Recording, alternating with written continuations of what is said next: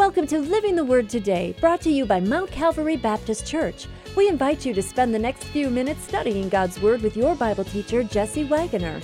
Pastor Wagoner's desire for you is to not only understand God's truth, but to help you live it today. More resources can be found on our website, livingthewordtoday.com. Now it is time to open your heart and your Bible for your time in the Word.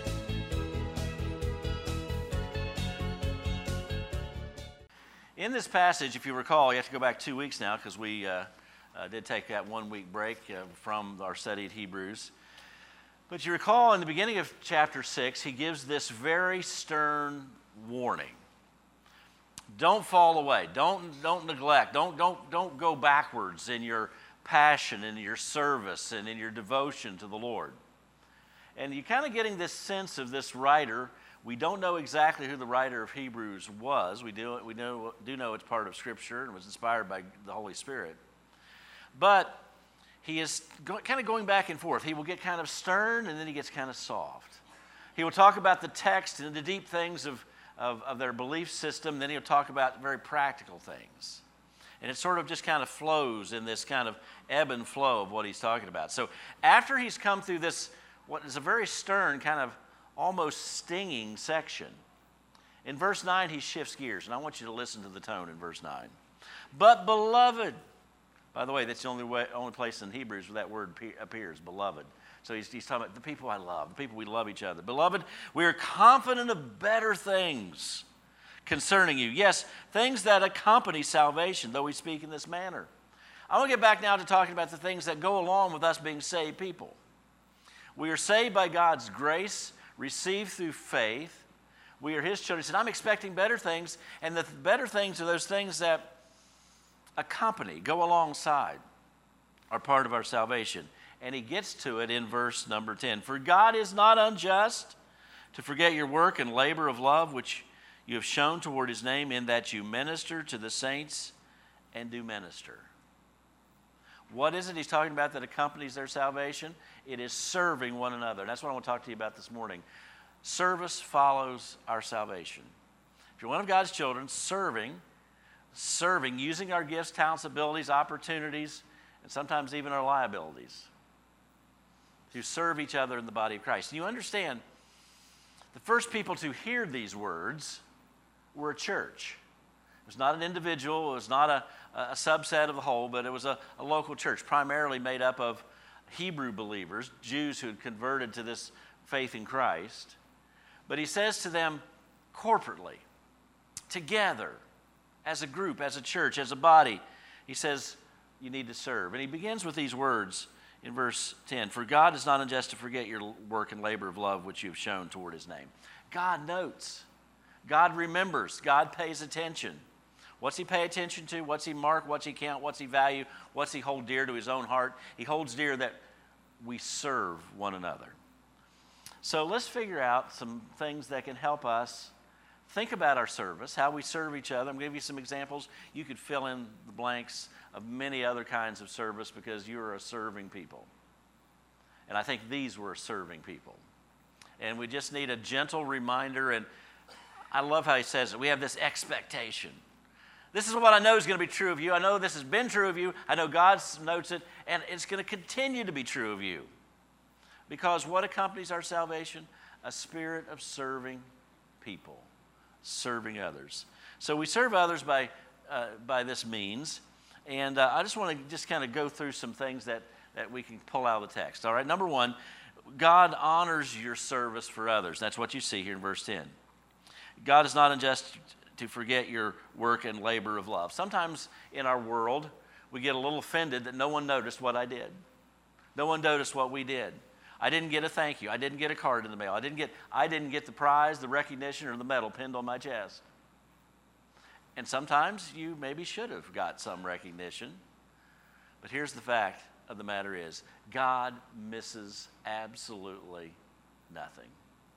When you serve him, it might be in the most obscure, in your mind small, unnoticeable, private, out of the scene place. But God says He will notice it, He honors it. So He honors your service. You want to please God? Find somebody to serve. It's near to the heart of God.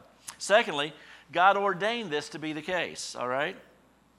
Verse 11, and we desire that each one of you show the same diligence to the full assurance of hope until the end. So he says, this is what God wants to have happening in the body of Christ. What should the body of Christ look like? It should look like a bunch of people who serve each other, who help each other, who stand with each other, who encourage each other, who support each other. Sometimes they have to admonish each other, and sometimes we even have to rebuke each other. But all those things are part of our service. It's what God ordained, it's, it's, it's in His to do list for us. Okay? He says, This is expected, this is going on, this, I expect this to happen. And then he says this, if you look in the end of verse 11 You show the same diligence to the full assurance of hope until the end. Diligence is the key word. You, the same passion, the same energy, that you keep pushing forward. You lean into this. You keep moving forward. You don't do what he's warning about now in verse 12 that you do not become sluggish. You know what sluggish feels like, right? There's some of you that are morning people and you are right now so full of energy and you're so pumped up and you're ready just to conquer the world. And about 8:30 tonight the sluggishness will hit. And then there's some of you that are night people and the, you're the ones that I'm currently worried about because you're sluggish right now. Okay, we need to wake up, maybe stretch a little bit. Our, our time helps us with that. But it's just that we just are not fully full of energy and life and zip and all that sort of things. It says in our spiritual life, you need to give diligence to and not become sluggish in our service for the Lord. We need to be excited about it. We need to give energy to it. We need to devote ourselves to it. And I'm going to stop right now and give you an example. It's show and tell time this morning. Remember show and tell when you was in school? I have here an unopened package of 72 Pampers wipes. These belong to Mount Calvary Baptist Church. After the sermon, they're going to go back over to the nursery where they belong. I just swiped them for, for today. I looked up online, these cost $3.99. The only reason we have this little package of wipes is because somebody in that basket back there put some money in that basket. I don't know whose 3.99 it was. Maybe it was three people's dollar and one person's 99 cents. I don't know. But we only have it because of your faithful giving and all the other stuff that we enjoy. So you want to serve? Keep giving faithfully. And by the way, friends, your faithfulness in giving for almost 13 years that I've been around you folks amazes me it amazes me uh, the generosity of your giving. And I thank you for that. I thank the Lord that He's caused that to be in your heart. So, three ninety nine. Thank you. Also, I want to tell you these wipes don't work by themselves. There is no AI feature of this, okay? There's no, there's no, it works itself. Somebody has to pop this thing open and do what you do with a baby wipe, okay? And there's people are actually right behind that wall, the way this building is constructed the preschool area, uh, the early childhood area is right behind that wall. You have to kind of go around the horn to get there, but it's right behind the wall. There's someone over there taking care of some of our littlest part, littlest members of our church family. And part of what you do, you have to do this kind of stuff. I don't think they can hear me at the moment, but if I could yell through that wall, I would say, Thank you and thank God that you're willing to do what you do. Also, I want to say this give diligence to don't grow sluggish. We, knew, we need a few more people that's willing to do this kind of work. It's, not, it's, it's easily done by in, unskilled labor, okay? It, it, this is, you don't have to have a degree. You don't have to have a training. You will have to go pass a background check before you work with our little ones. And that's just because we want to do everything we can to protect them. But other than that, we could use you. And there's some of you that I just believe God's wanting to nudge your heart today to say, Where can I serve? That's all you need right there. And we already bought, we bought all the materials for you. We got the opportunity for you. Now you might say, That's not where I fit. Stand by, we'll give you some other opportunities, okay? But we need help. And by the way, the most difficult, complicated schedule we have for volunteers probably is in our early childhood area because we have multiple services. We have, we have to do something between the services because we have one of our life groups that meets kind of overlapping the services. We have morning, we have evening, we have Wednesday, and, and we usually ask folks to serve one slot per month. So that means lots of people have to serve multiple. And some of you are on the list. God bless you. Thank you. But if you want to sign up, you can just talk to me. You can talk to one of our pastors. You can uh, use some of our on. Is, is there a serve link that you can do on with text? You text serve? No. Text connect to 346 9681. Did I get the number right? I should have a slide on the screen. But we would love to get you connected. Why do we do these things and so much more? It's because God ordained it. It's what God expects. Secondly, God wants maximum effort in our service for others. Okay? That's again that diligence, that leaning forward. Notice he says, but imitate those whose faith and promise inherit the promises. Okay, the last thing we'll put on the list is God wants you to imitate others who serve. There are other people who serve. Find the people who are serving and go get in line. Now, I don't, now you think for a moment about the people who served in the days this was written. There were no disposable baby wipes, but they had babies. There were no buildings like we have. And we're now in, the, in late, late July, okay? There was no air conditioning. There was no padded seats for you to sit on. There was no, a lot of things that we enjoy. When it comes to serving, we're pretty, we're, we're pretty well equipped. Can we say it that way? And uh, these people also face something that you and I, at least currently, do not face. They faced the ever looming possibility, probability, and actuality that they were going to be persecuted because they claimed allegiance to Jesus Christ. But he says, I expect, I expect, we're confident of better things concerning you. God's not unjust to forget your labor of love. He honors your service, He ordains your service, He wants maximum service, and He wants you to fall in line with a great company of people who are serving. I love that song, He Reigns. Talks about Asian believers, talks about the people serving, uh, you know, worshiping in the Amazon. There's people worshiping in Africa, all around the world. We are part of a great host of people that we've not met and we won't meet this side of heaven that are serving God. And we serve in pretty plush accommodations. So give yourself to service. Now, I, I, can't say exactly where you fit. God and the Spirit of God's got to do that, but find a place to serve. And by the way, there are some places to serve that don't fit anywhere on our organizational chart, okay? I understand that. You might be serving in your workplace, you might be serving in your neighborhood, you might be serving something I don't know anything about. But it starts not with the external, but it starts with the heart. And the heart being in, in a place that God can use, and we move forward. Why? Because this is what God wants to do. God wants us to serve. We serve God by serving other people. Do you ever think about what we can do for God directly? We can worship Him in song, that's sort of direct. We can pray to Him, that's sort of direct. But virtually everything else we do for God, we have to do through the intermediary of doing something for someone else, and then God is honored by it. That starts with preaching the gospel. That starts by being kind. That starts by doing things in our world, serving in the church, serving in our community, serving somewhere. So the way that we serve God is primarily by serving others. Look at the end of verse 12. I want to make sure you see these words. But imitate those who through faith and patience inherit the promise. Now, this is a pivot point. You'll see that in just a moment because he's going to give a second, a second push to their service, a second a second little cluster of motivators to their service.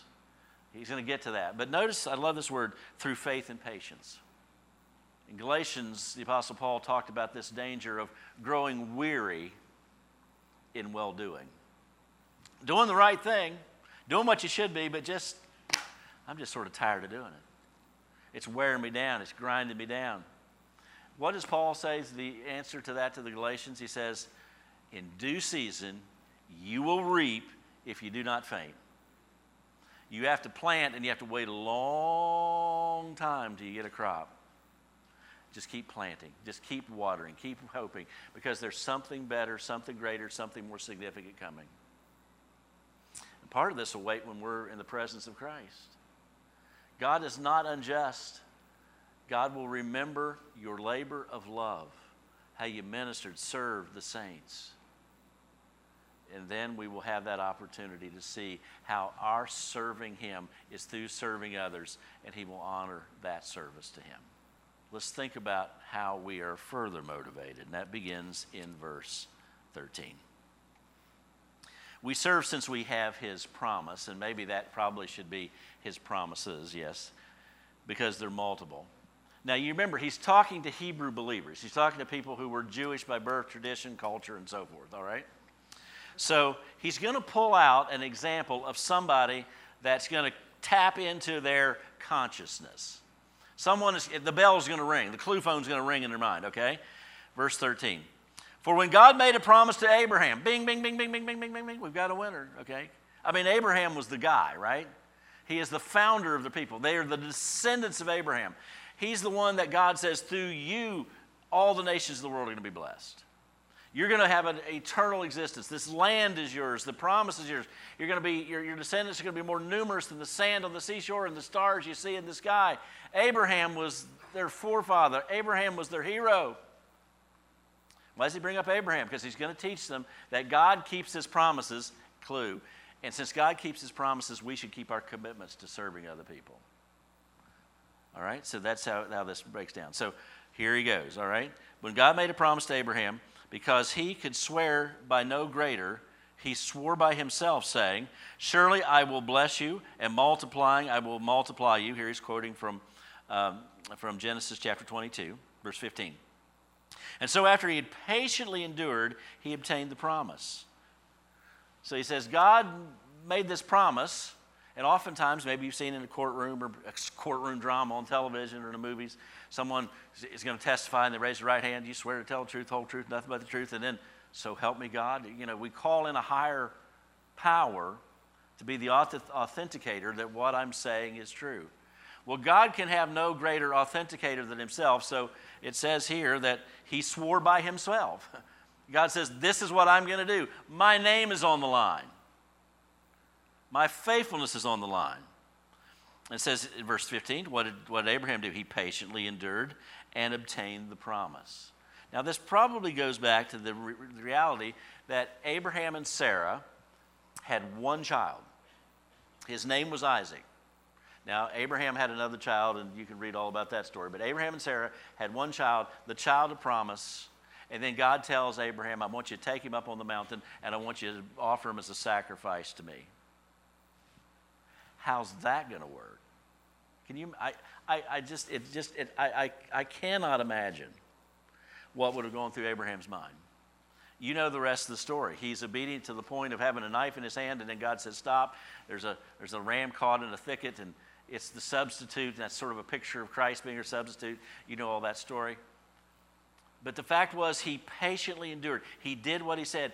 Abraham didn't quit because he believed the promise. And he says to all of us, don't quit because you have some promises, and we'll get to it in just a moment. Don't quit. God's promises now are, we're going to start this way, are unchangeable. Verse 16 For men indeed swear by, by the greater, and an oath of, for confirmation is for them an end of all dispute.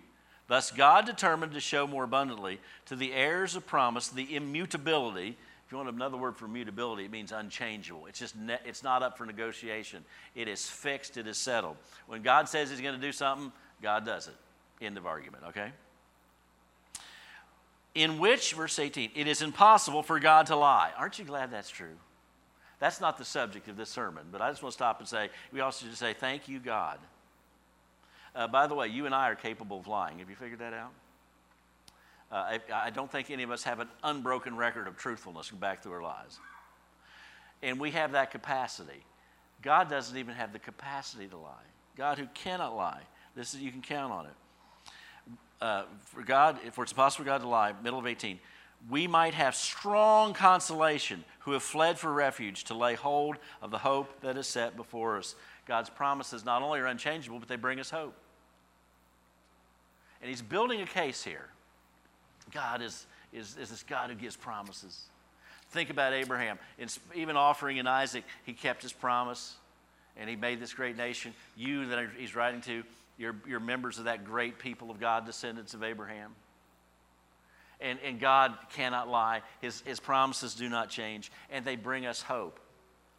And by the way, sometimes we use hope in a very weak manner. We use hope in a way where it's, it, all, the, all the strength of it is extracted. Well, I hope it doesn't rain today. I hope everything goes well. I hope I get a raise this year. I hope it's just sort of this sort of vapid little thing we throw out there wishing for something better. But hope in the Bible always has a stronger connection. It means rock solid confidence in what God can do and what God says. And if God is that faithful to us, all circles back to this serving others. We're going to talk about more of that in just a moment. It's that which brings us hope, which brings us hope, who have fled to refuge to lay hold of the hope set before us. Have something else with me today. This is a Pyrex casserole dish. I don't know who it belongs to. If it happens to belong to you, please come up and get it after, after church because we have a number of these stashed away and people brought something in it and they didn't get to. We, we collect two things at church. After every time it rains, we have a nice collection of, of um, umbrellas left here. And after every time we serve a meal, we have this little collection of dishes. So feel free to come and get it. There's no name on it unless your name is Pyrex, okay? But somebody brought something in this for a meal we were serving, probably for a family that was, had a loss and were having a meal after a funeral, more, more than likely. And we, some of you do meals and take them to people's houses. Uh, we were part of that just this week, and what a blessing that was. And, but did someone, and you think, I, I kind of think it was cheddar potatoes, because that's what I'm hungry for, I guess. That's what I think was in here. I'm just guessing. But something came in here. Maybe it was beans, maybe it was something else. And you say, that took just a few minutes. I just throw it together. It's no big deal. We brought it and someone had it. God is not so unfaithful to forget your labor of love. And if you keep serving, God is going to honor you for the serving.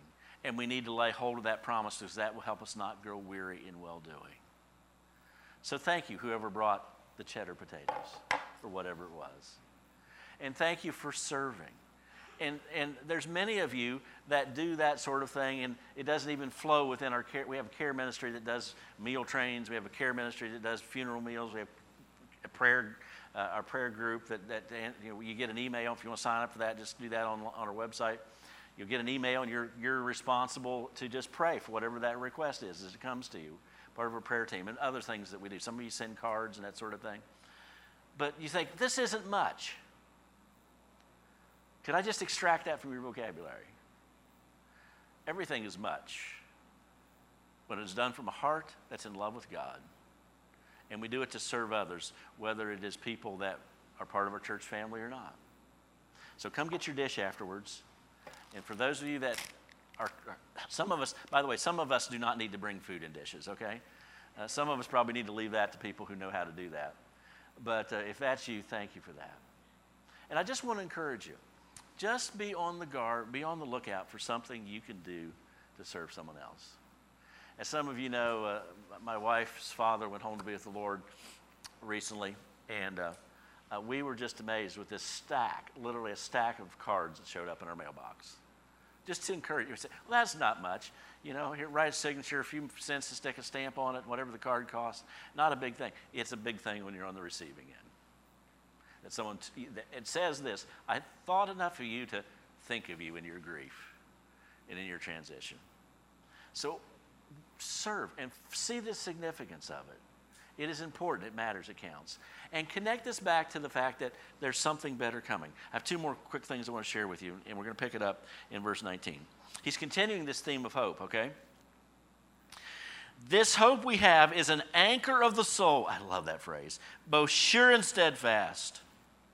Now, in their days, anchors were not you know, like, you know, shows off a cruise ship and it goes down the water and hits bottom. That's not how they did anchors. The anchors they had was sort of a round piece of stone and had a hole through it and you tie a rope to it. And they'd take a little boat and drag it up the shore and drop this rock on the shore so that you wouldn't drift, drift away at nighttime. Because predominantly they navigated, they never wanted to get outside of, of out of sight of shore because navigation wasn't what they didn't have GPS in those days, okay? They could navigate by the stars, but what happens if the clouds are there and you can't see the position of the sun and the stars? So they would typically stay close to the shore. When it's getting dark, they would come close enough to put an anchor out, and hopefully it would hold you till morning because if the anchor didn't hold and you woke up in the morning and you were out of sight of land, you could be in a world of hurt in those days. So he uses this picture of saying, the hope is what secures us to our place of safety. It's what secures us to our place of navigation, our direction, our direction in life.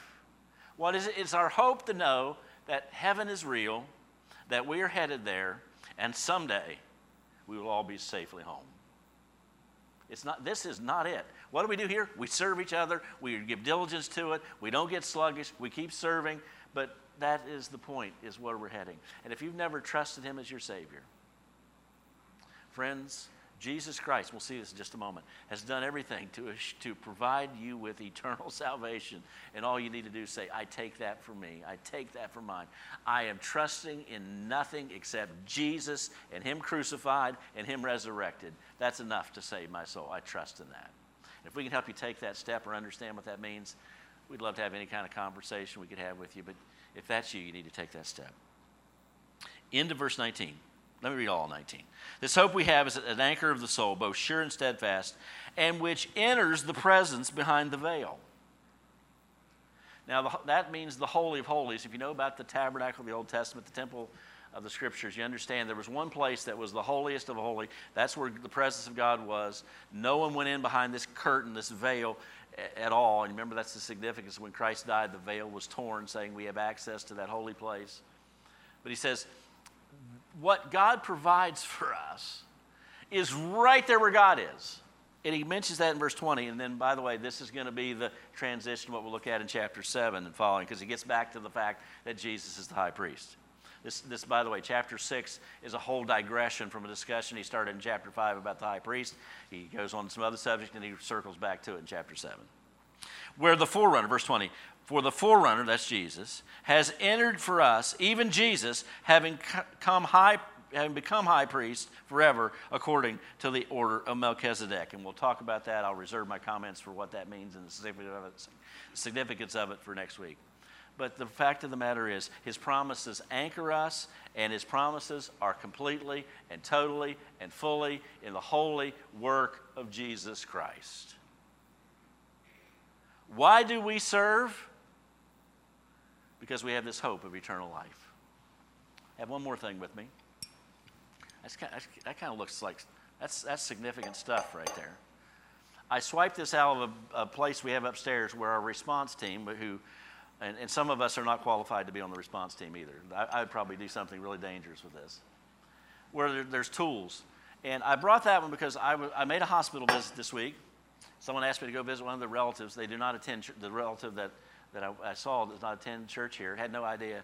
And she, and she says, Pastor, while you're here, I just want to thank you for those guys from your church that came over and fixed my gas line. And I said, I'm really excited. She said, I thank you for doing that. I said, I didn't know anyone fixed a gas line. I'm glad that we have a team that does that, and I, I don't have to supervise it, it just happens. And they went, and she was just beaming She said, What, you know, I don't even go to your church. It's not my church. And those guys came and just happily did fix my gas line of this lady who's uh, was in need. There was a situation, we had one of our family members, church family members, that, that uh, uh, had some damage done by, their, by the storm that came through a couple nights ago.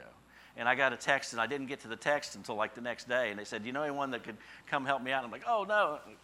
How, how's things going this morning? Because it was now the next morning. said, well, someone in the church is on the way, and they're going to be here in just a few minutes. Thank you, whoever that was. We could use some more people that could help our response team. We need some strong young backs, actually. That's what we need as much as anything on the response team. Uh, so, if that's you, sign up, serve. And I just want to say this more than anything else thank you for serving you have been motivated by the hope that lies in the future. You, have tapped into the promises, the anchor of the soul, the reality that heaven is real, the fact that Jesus is our great high priest. And that's what motivates us to go out there and use our hands and our voices and our hearts and our minds and our talents and our strong backs to serve Him faithfully. Whether that's using those baby wipes over there in our preschool area, or whether that's going out and fixing something, or it's just bringing some food to help somebody who needs to have some touch and encouragement in a time of crisis. Opportunity to serve. Thank you for serving. Thank you for joining us for Living the Word today. We appreciate your sharing in this study of the Scriptures. And thanks too for your prayers and for letting others know of this ministry as we seek to be living the Word today. We would love to have your feedback and to hear from you, and the best way to contact us is through our website, livingthewordtoday.com. Until next time, may His blessing be yours.